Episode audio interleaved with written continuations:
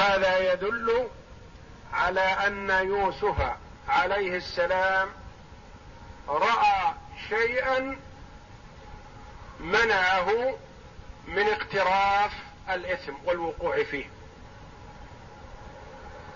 ما هذا الشيء؟ الله أعلم به. قال بعض السلف: لما همت به وتهيأت له وتجملت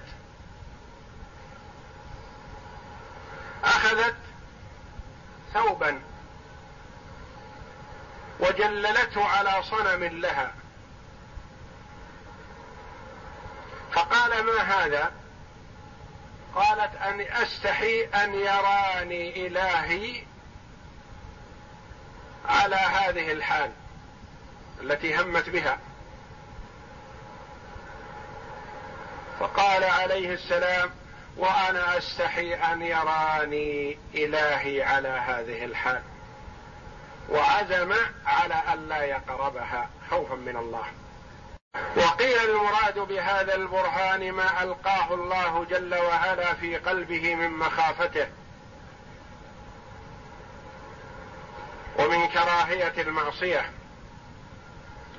وقيل المراد أنه رأى يعقوب، رأى أباه، رأى وجهه عاضا على أنمله أنملته على أصبعه، أنه يحذره من الوقوع فيما يخشى أن يقع فيه لولا أن رأى برهان ربه. المهم أنه رأى شيئا من الله جل وعلا جعله يعزم على ألا يقربها. ولقد همت به وهم بها لولا أن رأى برهان ربه، الدليل القاطع من الله جل وعلا المحذر له من المعصية. كذلك لنصرف عنه السوء والفحشاء. فالله جل وعلا يحمي من شاء من عباده من أن يقع في المعصية مع تهيئها له، ويصرف عن عبده الوقوع في المحذور والمحرم، ويلقي في قلبه الخوف منه والرغبة فيما أعده الله من الثواب الجزيل لمن خاف الله بالغيب. يقول الله جل وعلا: وأما من خاف مقام ربه ونهى النفس عن الهوى فإن الجنة هي المأوى. ولمن خاف مقام ربه جنتان. فالخوف من الله، الخوف من الله عبادة من أعظم العبادات إذا استشعرها العبد، إذا استشعر العبد خوفه من الله عند همه بالوقوع في المعصية فامتنع خوفا من الله جل وعلا. وذكر النبي صلى الله عليه وسلم أن من أسباب نجاة الثلاثة الذين أووا إلى غار فانطبق عليهم الغار بصخرة عظيمة رجل تمكن من فعل الحرام بابنة عمه، كان يراود ابنة عمه على فعل الحرام وتمتنع، فرمتها الحاجة الشديدة إليه وإلى ما عنده من المال، فقال لها: أعطيك ما أردت ومكنيني من نفسك. فتمانعت، فلما لم تجد بدا من حاجتها مكن أخذت المال على أن تمكنه من نفسها. فأرادت ذلك، فلما جلس بين رجليها قالت له: يا عبد الله، اتق الله ولا تفض الخاتم إلا بحقه. تمكن من فعل المعصية وتيسرت له، هي بين يديها الآن. فقام من بين رجليها ولم يعمل خوفا من الله جل وعلا. فلما تقرب إلى الله جل وعلا بهذا الفعل فرج الله عنهم. فالتمكن من المعصية وتركها خوفا من الله جل وعلا منزلة عظيمة للعبد عند الله جل وعلا.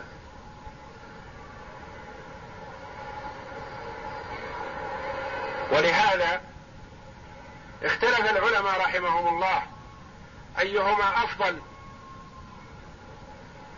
صالح المؤمنين أم الملائكة؟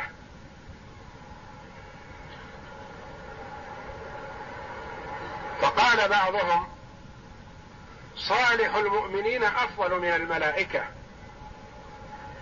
لأن المؤمن عنده الميل والرغبة في المعصية، الميل الجنسي والميل الفطري، وطبيعة البشر يحب الوقوع في الملذات وإن كانت محرمة، لكن إذا تركها خوفا من الله جل وعلا نال بذلك الدرجات العلى.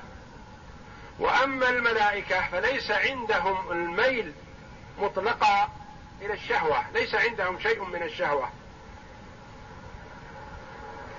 فإذا قالوا من كان عنده الميل وامتنع خوفا من الله فهو أعظم ممن ليس عنده شهوة إطلاقا. يقول الله: كذلك لنصرف عنه السوء والفحشاء، نصرف عنه السوء، الوقوع في المعصية والأعمال السيئة، والفحشاء، الفعلة الشنيعة، الفاحشة العظمى، فاحشة الزنا. إنه من عبادنا المخلصين، وفي قراءة: إنه من عبادنا المخلصين. المخلصين اسم مفعول، خلصه الله جل وعلا لعبادته واختاره لذلك واصطفاه لهذه الوظيفة العظمى. إنه من عبادنا المخلصين، يعني الصالحين الصادقين في عبادتهم، المخلصين لله، الذين لا يلتفتون إلى غيره. كذلك لنصرف عنه السوء والفحشاء إنه من عبادنا المخلصين، الذين خلصهم الله جل وعلا لعبادته واختارهم لذلك. يقول الله جل وعلا: واستبق الباب وقدت قميصه من دبر وألف يا سيدها لدى الباب. لما رأى أنها تريد الهجوم عليه حينما امتنع من الاتيان إليها بعدما تهيأت، امتنع، أرادت التوجه إليه، فهرب عليه السلام متوجها إلى الباب. هو يريد أن يسبقها من أجل أن يفتح الباب ويخرج، وهي تريد أن تسبقه لتمنعه من الخروج، وأدركته عند الباب، وإلا فمن المعلوم غالبا أن الرجل يسبق المرأة وهو أقوى من المرأة، واستبق الباب أدركته عند الباب وجذبته بقميصه فانقد القميص، انشق قميصه من شدة جذبتها له، تريد أن تمنعه من الخروج وتريد أن تتمكن منه ليفعل بها ما تريد، فانشق القميص. وفي هذه الأثناء وجد السيد صاحب الدار العزيز عند الباب، فرأى أمرا فظيعا، رأى زوجته في أحسن هيئة متجملة لهذا الشاب الذي معها في البيت، وهما عند الباب يتعاركان، يريد الخلاص منها وهي تريد القبض عليه، فاستنكر ذلك. ويوسف عليه السلام ساكت، لم يرد أن يفضحها ولم يرد أن يرميها بشيء، وإنما هي الذي التي بادرت ونفت عن نفسها ما عزمت عليه، وألصقت التهمة بيوسف عليه السلام. الفيا الألف هذه للتثنية، وسيدها المراد به زوجها، لدى الباب يعني عند الباب. قالت بادرت هي بالقول: ما جزاء من أراد بأهلك سوءا؟ ولم تقل من فعل بأهلك سوءا، أرادت أن تبين أنه ما حصل شيء من الفعل، وإنما مجرد إرادة من يوسف، والحقيقة أن الإرادة منها لا من يوسف. قالت: ما جزاء من أراد بأهلك سوء، ولم تصبر لتسمع الجواب منه خشية أن يعظم الأمر، فهي تحب يوسف وتشفق عليه. سارعت هي في الجواب قبل أن تسمع منه، لأنها كالمستفهمة في الأول. ما جزاء من أراد بأهلك سوءا، ما هو جزاؤه الذي ائتمنته على أهلك فأراد السوء؟ فسارعت في الجواب بقولها: إلا أن يسجن أو عذاب أليم. ولعلها تخشى أن يبادر بإلقاء الجزاء الذي هو القتل، وهي لا تريد ذلك،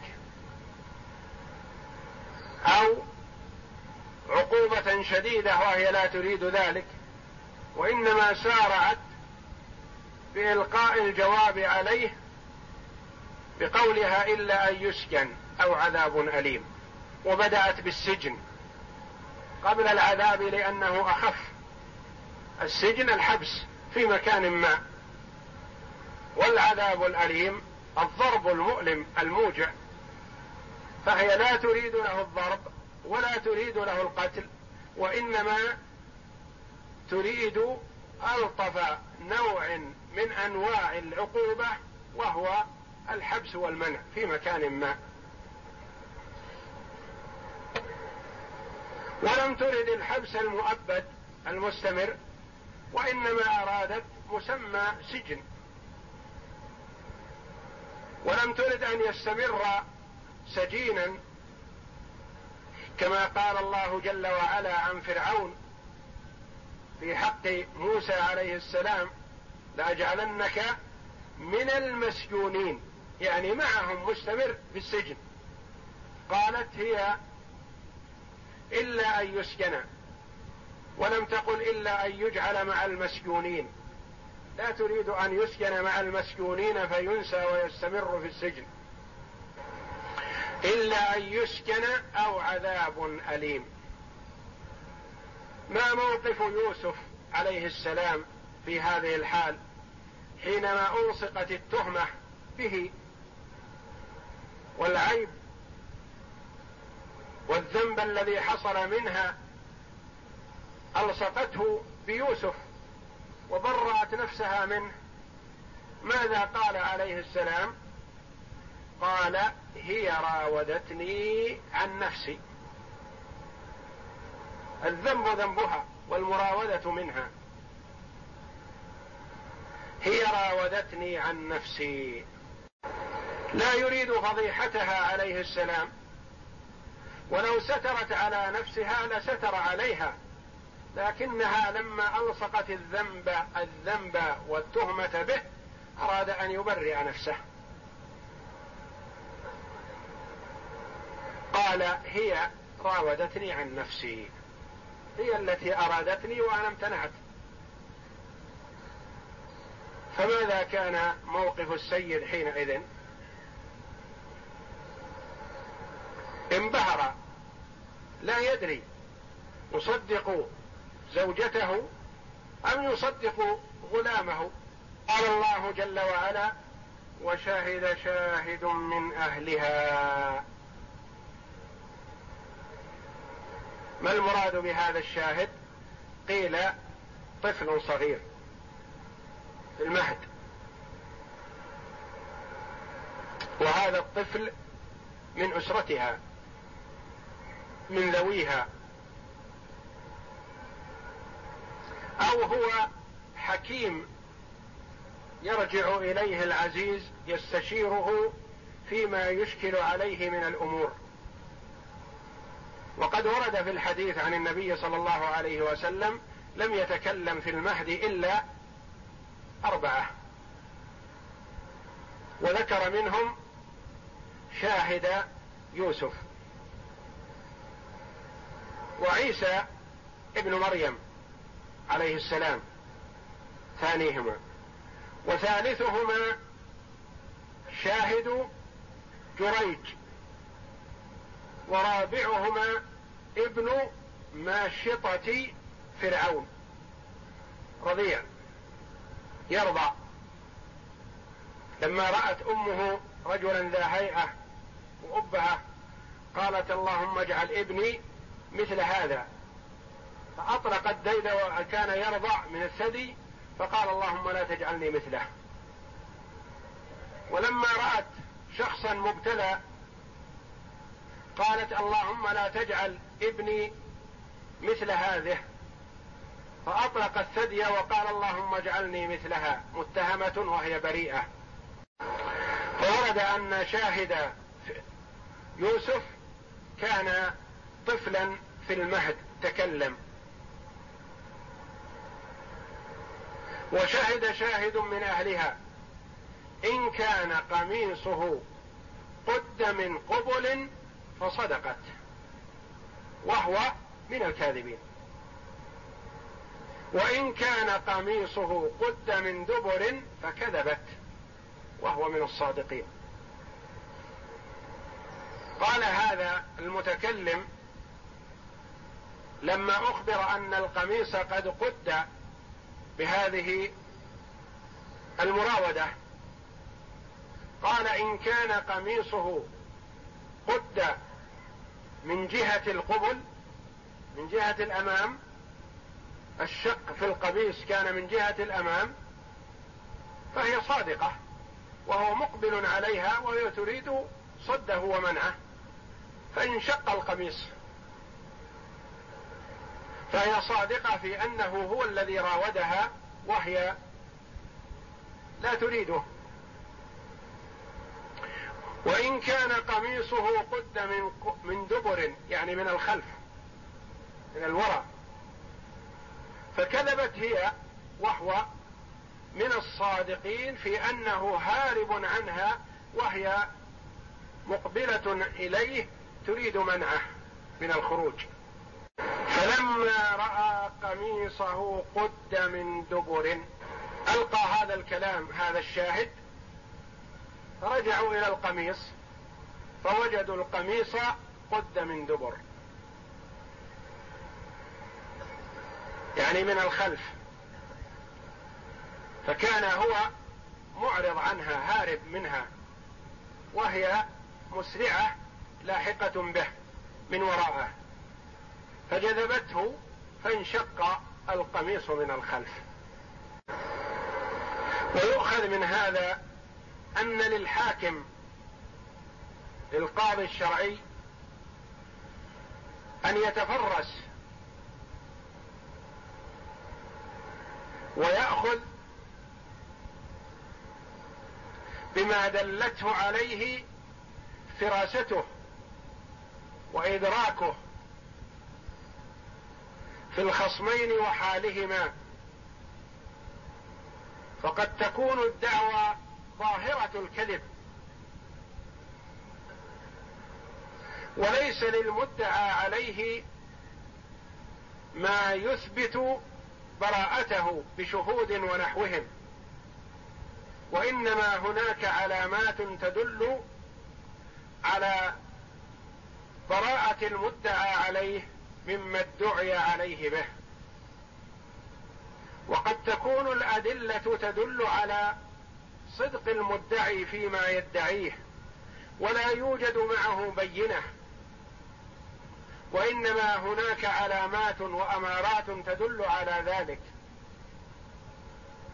فللقاضي أن يأخذ بما يطمئن إليه ويرى أنه هو الحق.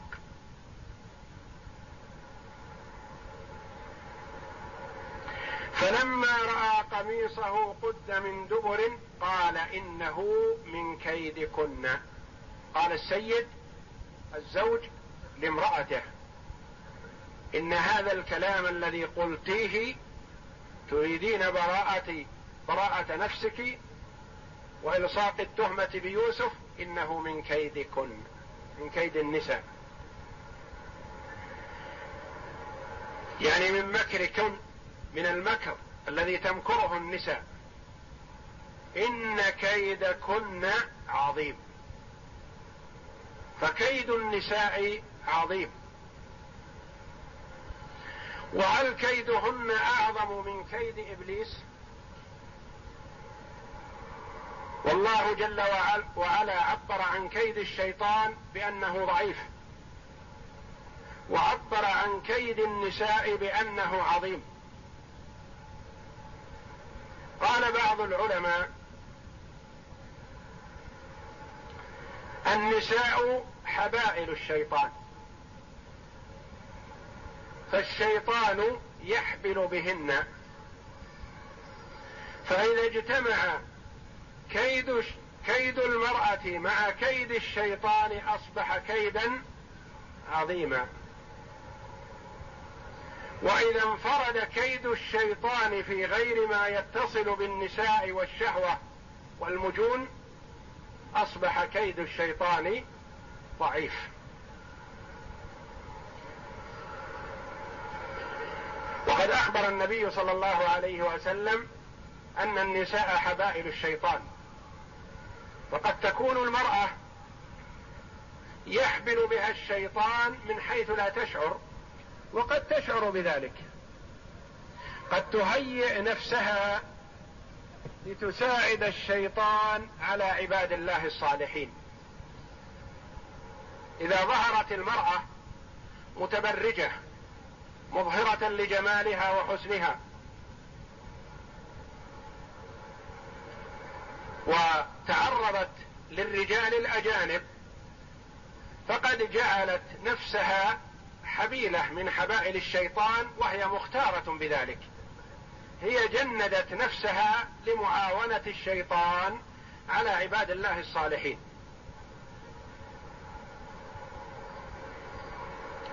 وقد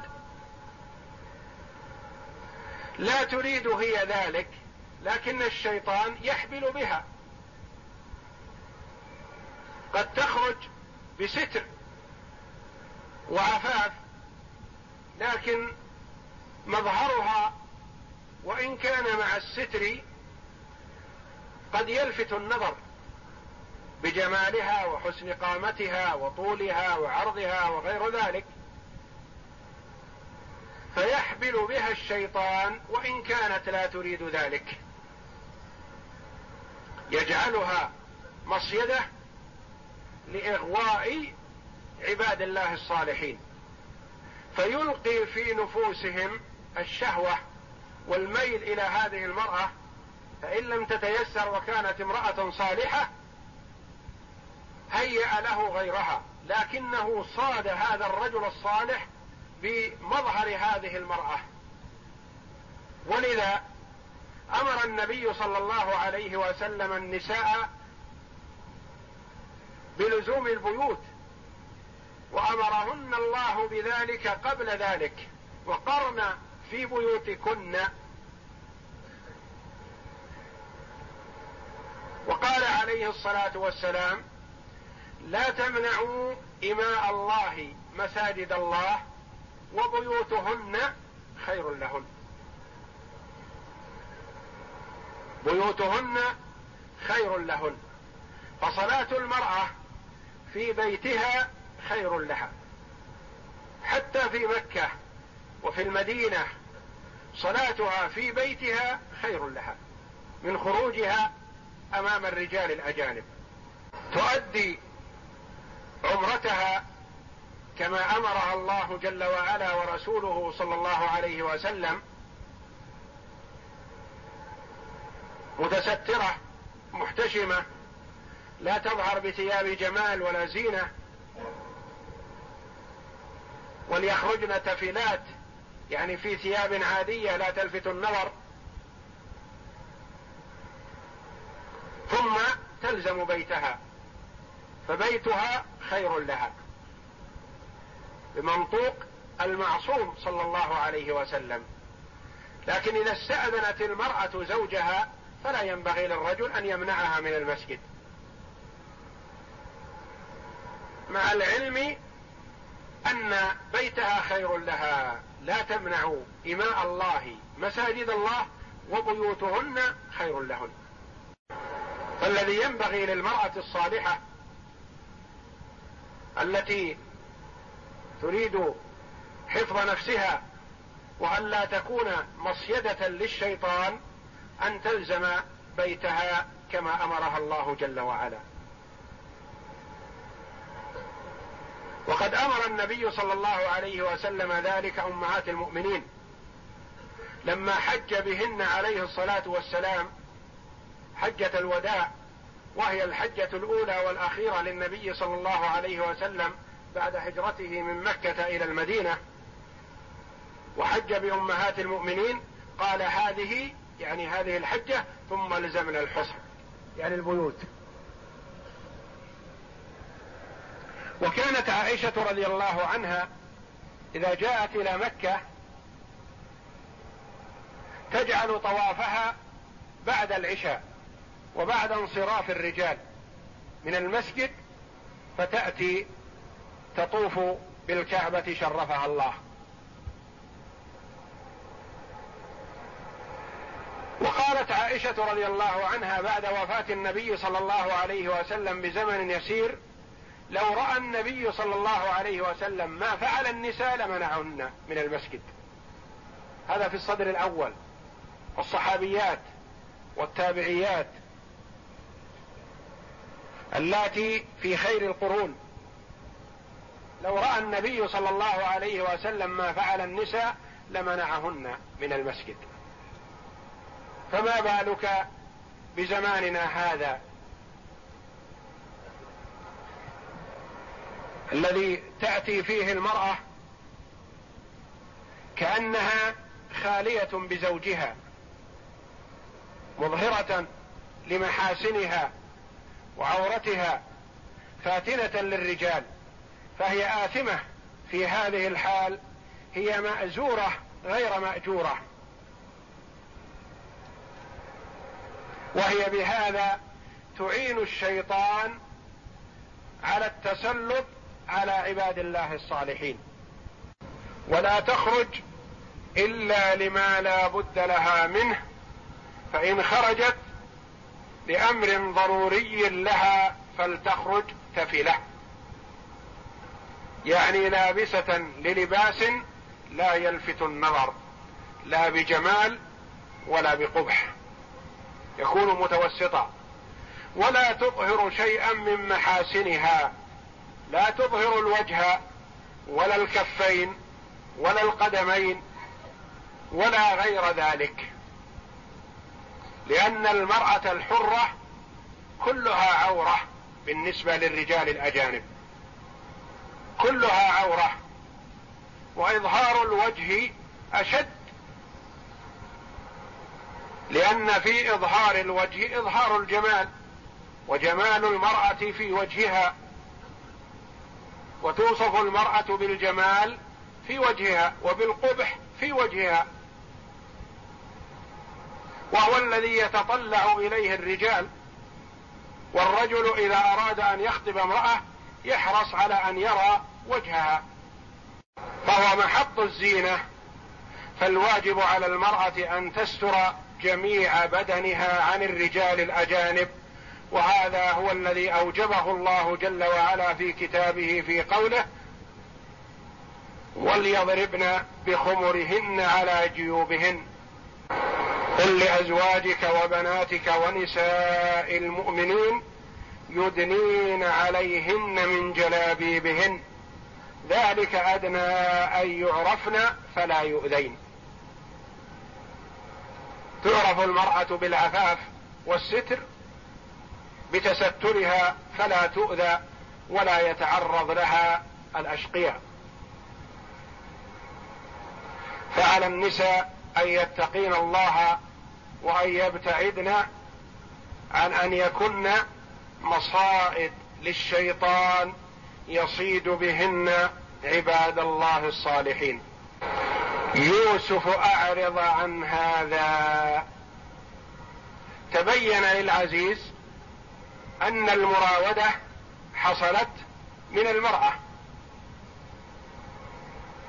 فظهرت براءة يوسف عليه السلام، فطلب منه ألا يذكر هذا الأمر لأحد.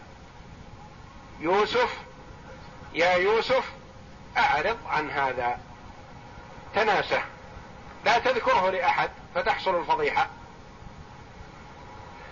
أعرض عن هذا، ثم خاطب المرأة: واستغفري لذنبك إنك أيتها المرأة كنت من الخاطئين، من الواقعين في الخطأ. هي كافرة كما ورد، لكنها أخطأت في حق زوجها، أخطأت في حق سيدها، أذنبت ذنبا عظيما في حق زوجها. فالمرأة وإن كانت كافرة إذا اقترفت الزنا يقال أساءت إلى زوجها، أو أذنبت في حق زوجها، أو ظلمت زوجها، أو أساءت إلى زوجها. واستغفري لذنبك، اطلبي المسامحة من زوجك، لأنك كنت بهذا الفعل من الخاطئين. واستدل بعض العلماء بما أورده الله جل وعلا في هذا بأن غيرة العزيز كانت ضعيفة أو عديمة، وإلا لو كان عنده شيء من الغيرة لما وقف عند هذا الحد بأن يطلب منها الاستغفار فقط، فلا يكفي. والرجل إذا رأى امرأته على السوء وأقرها على ذلك أو رضي به كان ديوثا والعياذ بالله، والديوث هو الذي يقر السوء في أهله.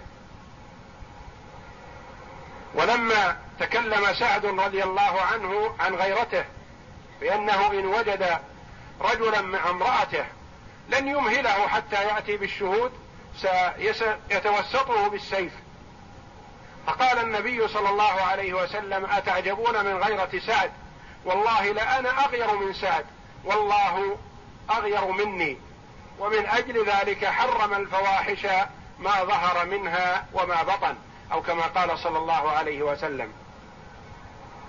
فالواجب على المسلم أن يكون ذا غيرة، وأن يتمعر وجهه ولا يرضى السوء في أهله، فمن رضي السوء في أهله فهو ديوث والعياذ بالله، والديوث ملعون على لسان محمد صلى الله عليه وسلم.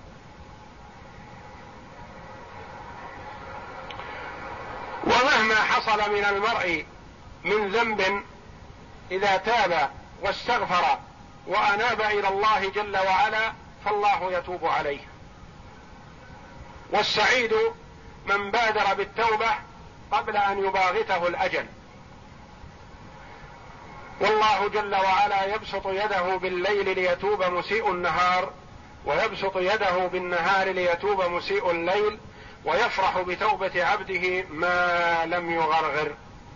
والله أعلم، وصلى الله وسلم وبارك على عبده ورسول نبينا محمد وعلى آله وصحبه أجمعين.